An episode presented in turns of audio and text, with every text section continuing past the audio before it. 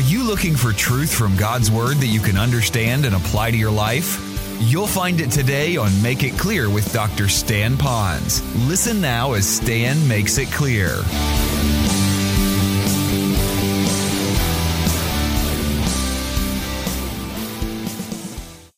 We are almost in the middle of a series, and this series is called Comfort for the Troubled Heart.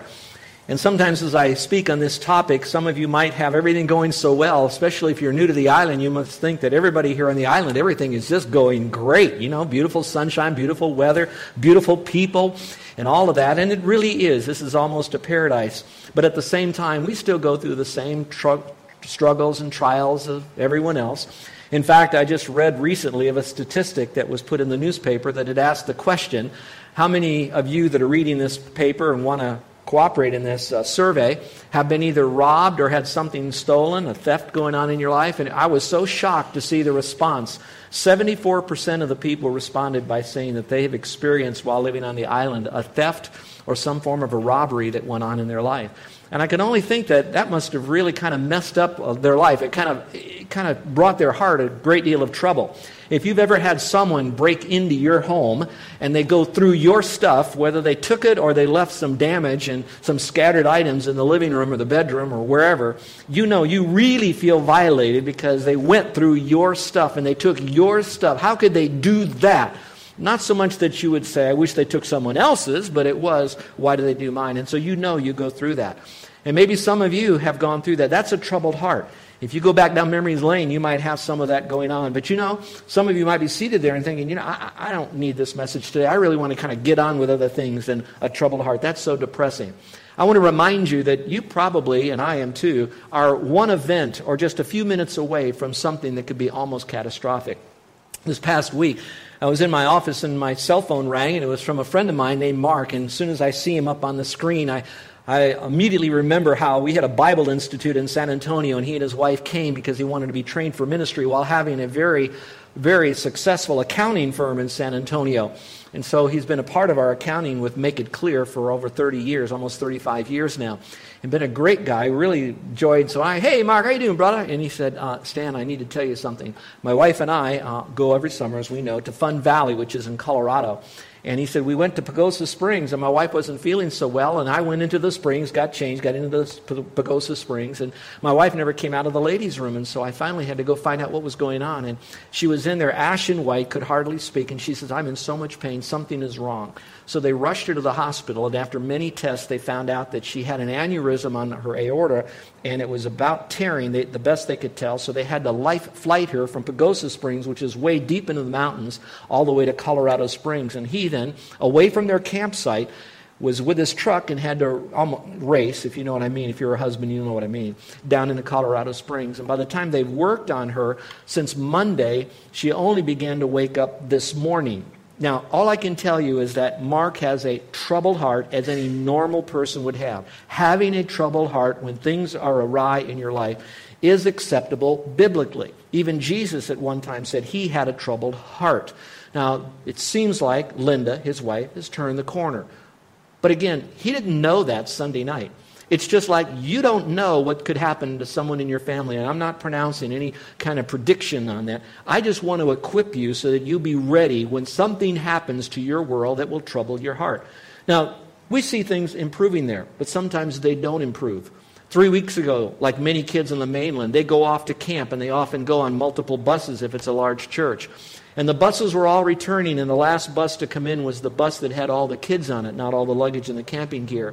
It was less than a mile from the church, and when it did, somehow the driver lost control of the bus on the down ramp, the off ramp. It careened and slammed into a particular wall, a buttress there.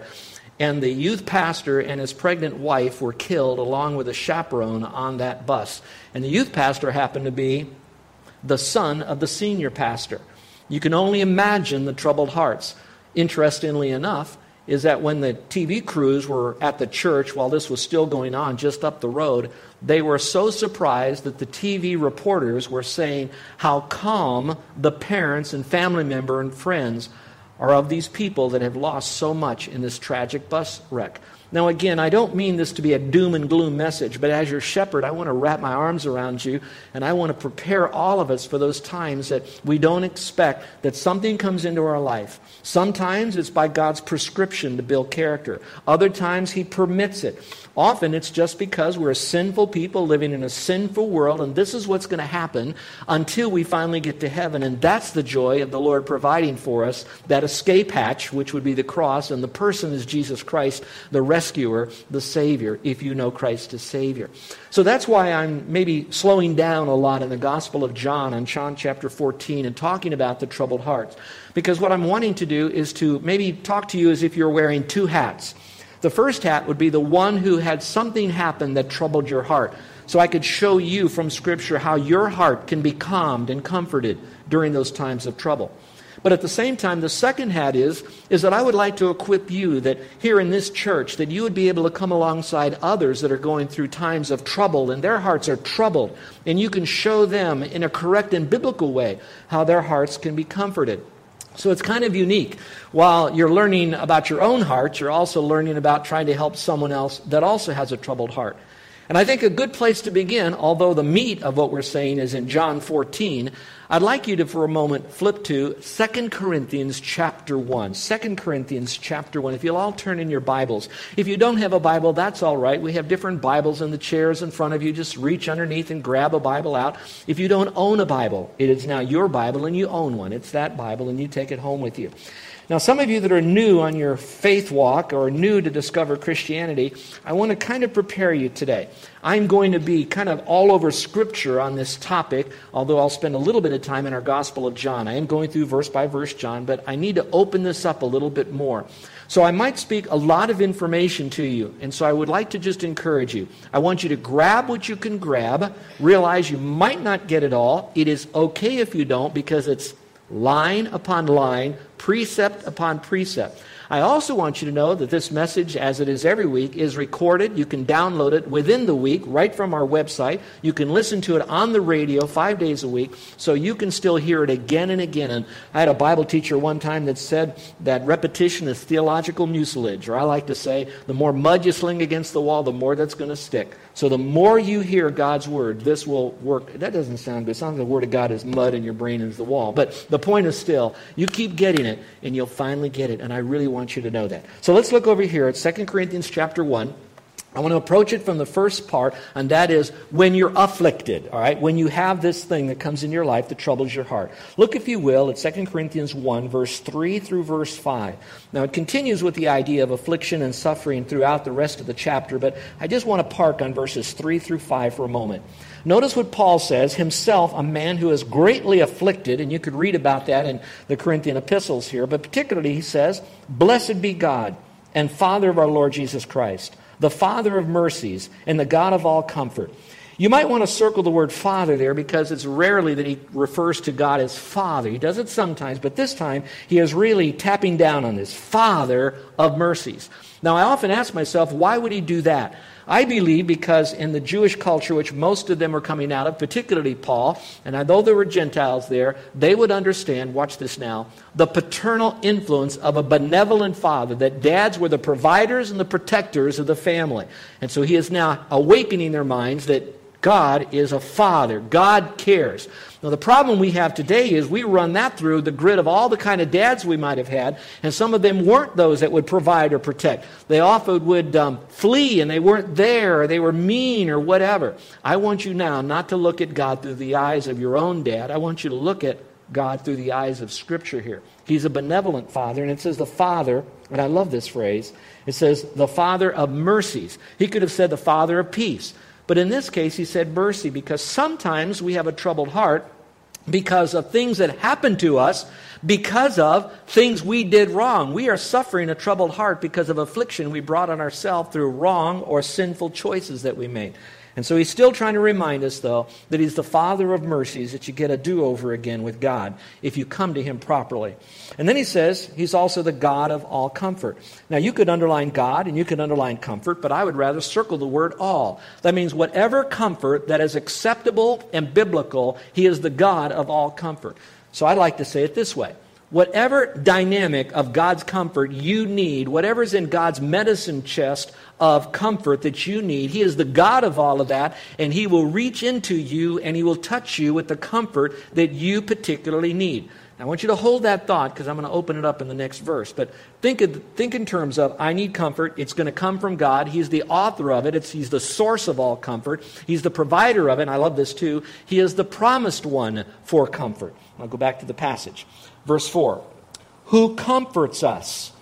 Now, I link that back to who comforts us. It's not going to come through a lot of chemical things or escapisms. It's not going to come through denial or giving other people a heart attack. It's going to come from the Lord. Who? He's the one who comforts us. It goes on to say, those who are in any affliction. Now, the word affliction itself means to be pressured, like in a pressure cooker. It's like you're kind of, you feel like the walls are caving in around you. It feels like you can't take anymore. It's like you're ready to explode. You just want to pull your hair out. You want to scream. Have any of you ever, at any time, ever felt that kind of pressure say, uh huh? We've all felt that if we're honest. That's what that affliction means some kind of pressure. Now, in the context, I think it's more of persecution, pressure, whatever, but it doesn't really matter. It says, in all our afflictions. So, whether it's religious affliction because you took a stand for Christ, or whether it's a health affliction, or a financial affliction, or relational affliction, whatever it is, He comforts us in all our affliction. Circle the word all again. That means there is no affliction that God Himself could not bring you comfort in. So the center of our life has got to be God. We have to research and know God is the one who provides that comfort. Now the question might be, how does He do it? Through whom will He do it? When will He do it? That's all found in Scripture. And that's why I implore you to get a good Bible, read it, study it, go to as many Bible classes as you can, learn it to apply it, kind of a thing. So it says here, He comforts us in all our affliction. Go on, it says so that we will be able to comfort those who are, who are also in any affliction. Now, this is really critical right here. In other words, it is quite possible, and I think it even verges closely to probable, that the Lord allows us to go through things that bring pressure into our lives so that in turn we then can go to the Lord for the comfort we need, which now builds an intimacy with the Lord that helps us to know Him better, because it's all about Him. Our intimacy with Him will fuel our outreach to others, so it helps us to know Him. Then, when someone else goes through an issue, now what we do is we don't give them our suggestions. We give them God. We give them biblical teachings. We give them what God says, the comfort that He gave to us, we now will provide for them. Now, that does two things. That then drives that person closer to the Lord because it would be God's comfort, all about God, to that person. So that's drawing him closer to the Lord. In addition to that, it is also allowing the Lord to do something that He wants for all of humanity, and that is to get closer to one another. That's called fellowship, especially with Christians. So when we go through affliction, we go to the Lord. He fills our tank. We have others that are going through affliction. We reach out to them. We help them with God's comfort, so they're drawn closer to the Lord, but they're also drawn closer to us because we can't help them unless we engage them. Now go back to the passage again.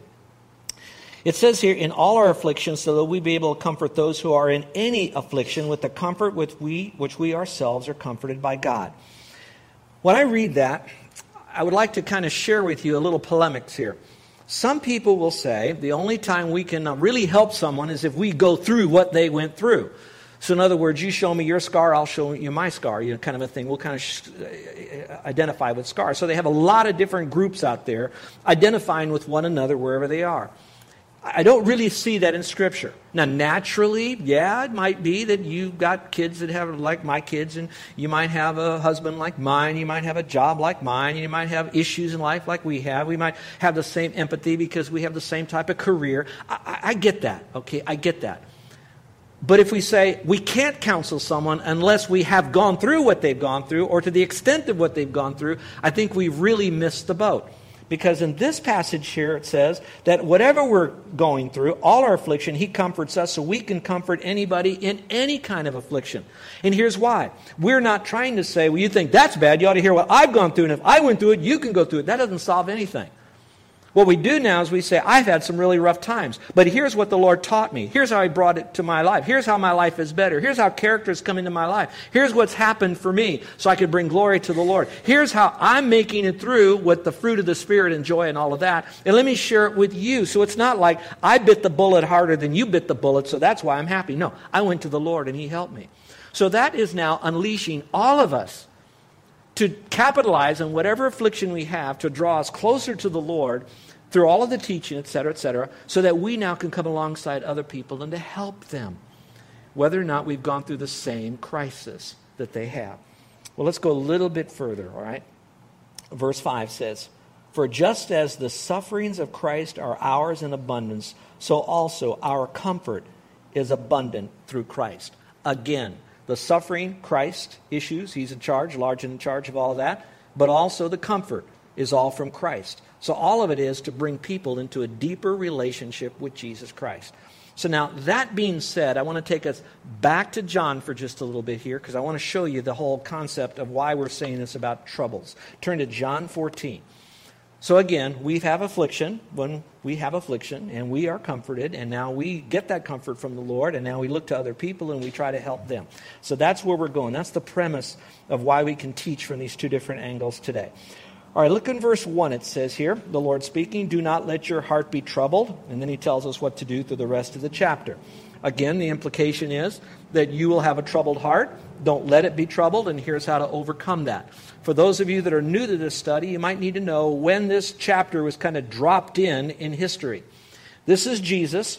Jesus is now at the Last Supper, and you can read it Matthew, Mark, Luke, John, all of that. He's at the Last Supper. He's giving a lot of teaching. Judas Iscariot just left the scene to go do his stuff with his uh, shenanigans with the high priest and the elders and some of the temple court officials, etc. So he's out getting the whole betrayal thing going on Jesus right now. Who's left are the 11 other guys, and now Jesus is speaking to them. Now you have to understand, they did not read the rest of John. They did not know the book of Acts. They didn't know what the rest of their life would look like. All they knew was they hung around Jesus. He did a lot of great stuff. Um, He's going to be king, maybe now, hopefully now. Uh, he can heal people, and I like his teaching, especially when it talks about having eternal life. So he's pretty cool dude right over here. But there's some real people out there that are really agitated with him. And now we're having this Last Supper, and Jesus talking about that he's going someplace. We can't go now, but he's going to come for us, but we're going to go later. And what's going on right here? So there's confused with it. Let me back it up now with Christ. That tells me that Christ says, I have a message, I have a purpose, I've got to build this kingdom. I have a plan for this whole future. These guys that I'm about to teach, they're all in it, but I, they know nothing about the suffering. They know nothing about the launching of what we might call Christianity. They're just fishermen for the most part. And he says, So I've got to prepare them for what I know is going to be coming against them. That tells me a lot there's a whole sermon in that leadership preparation, helping the emerging leaders go. It talks to me about a shepherd who cares for those who are going to go through suffering. It talks about like a father who's a father of mercies, which would be Christ, knowing that they're going to go through affliction, preparing them for that. So that's what he's doing at this point, and maybe the Lord is preparing you and me for some affliction that he only knows is going to come our way and that you're to be prepared for that. So he talks about, let not your heart be troubled. Then he goes through a series of teaching here, and if you want to take out your sermon notes, you can, because in them is some of the outline we already covered. He starts by saying, believe in me as you do God. That's a very important thing. They already believed in God, but he says, you got to ramp it up. You got to believe in me because I am God. You have to realize that I'm just not a great teacher here. I'm not just a neat rabbi. He says, I am God. So you have to believe in him as you do God. Then he says, I'm going to come back for you so you can be with me. And the only way you can get to heaven, get to God, is through me. So I'm coming back for you, so you better believe in me. That seems to all fit together when you're trying to counsel someone who's going through some affliction. You've got to get them theocentric in whatever problems they have. Now, that's very important what I'm saying.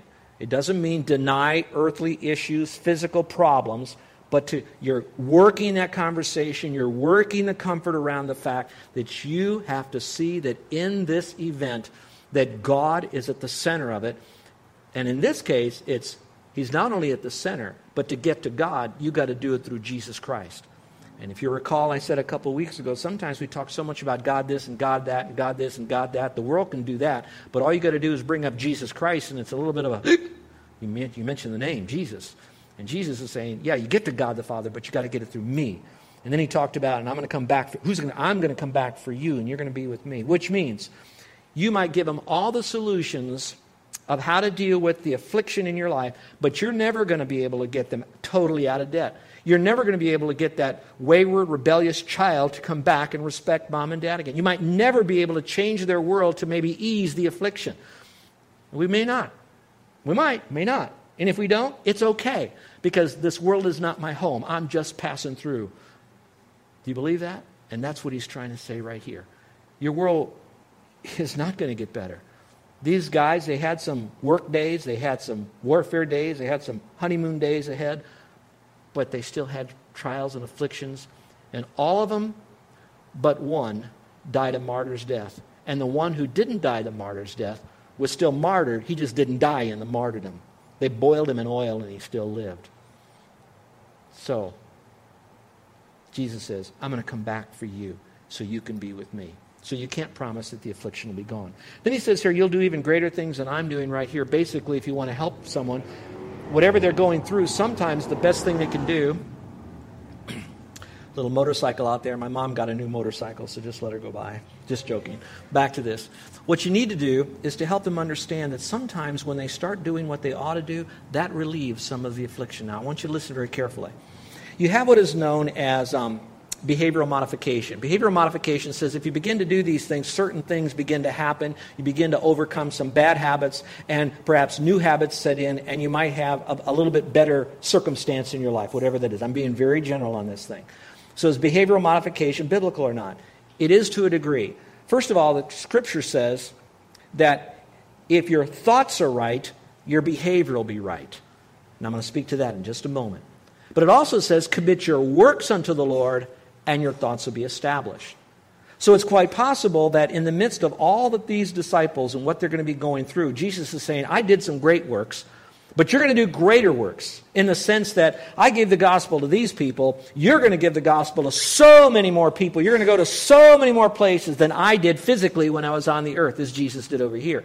And so you've got some great works spiritually and extensively in scope that you're going to do. So, in other words, what he's doing is taking them and looking, no matter what you're going through, whatever it is, watch this now, there is a bigger picture of something else that's going on. So maybe you're going through some really tough times right now. The biggest question might be asking, what lessons can I learn from this? And how could this fit into a bigger plan that God is preparing me for? Because the best preparation for tomorrow is the best use of today. And so, what is God teaching me? What can I learn? Through whatever I'm going through. And so get ready to do those better works that are out there. The fourth thing we looked upon was that we can ask whatever we want in His name, and He will do it, and that it'll bring glory to Him. And we gave you the caveat in order to do that, though, you had to pray in His name, and in His name means in His way, because in His name isn't just in His name like you end a prayer to let everybody know, especially God, that you're finished. So you pray according to His name. And so now you're teaching that no matter whatever you're going through, it is not inappropriate for you to be delivered from this. It's not inappropriate for you to ask the Lord, Lord, is there a lesson I can learn? Is there some way you can relieve this? It is not wrong for Mark to request God and all of us to pray that Linda would come back to normal health at a reasonable time. It is not wrong. But yet it is still to be done in God's way and in God's time, and in her health may only be fully restored completely when she dies and she gets a new body. But it's not wrong to ask in Jesus' name for His glory. And that's the bottom line. It's for His glory. Which now brings us into a little bit of new material for today. And I want you to look at this. What's the next thing that He is now telling them to do so that their heart will not be troubled? Go to verse 15 now. In verse 15, it says, If you love me, you will keep my commandments. Well, that's in a whole section there about a relationship with Him. If you ask anything in my name, I will do it. So the Father is glorified. And then He says, And if you love me, you will keep my commandments. What I'd like to encourage some of you to do is to do a little scripture search on the idea of love and commandments when they're either in the same verse or in the same context. And what you're going to find so beautifully is this is that you don't you often do not separate love from his commandments that they are very very much together. What I'd like to submit to you, though, is perhaps the better or the more proper order of what you do. For example, sometimes you will hear people say that um, prove you love the Lord by keeping his commandments. So the whole emphasis is do the commandments, do the commandments, do the commandments so you can show everybody that you really love him. Now that's not totally wrong, but at the same time, it's not probably the clearest way, make it clear, that you can express that. Because sometimes you can focus on doing a lot of the commandments, and we're going to call it sin management. You're listening to Make It Clear with the teaching of Dr. Stan Ponz, founder of Make It Clear Ministries. Make It Clear is dedicated to taking the Word of God with clarity into every person's world. It is the support of listeners like you who make the ministry of Make It Clear possible. You can provide your tax deductible gift to Make It Clear online by going to makeitclear.org, or you can mail your gift to Make It Clear, P.O. Box 607901, Orlando, Florida 32860. Thank you for helping us make it clear. If you would like to have Dr. Ponz speak at your church or event, please send us an email at tellmemore at makeitclear.org. Thank you, and remember to make it clear.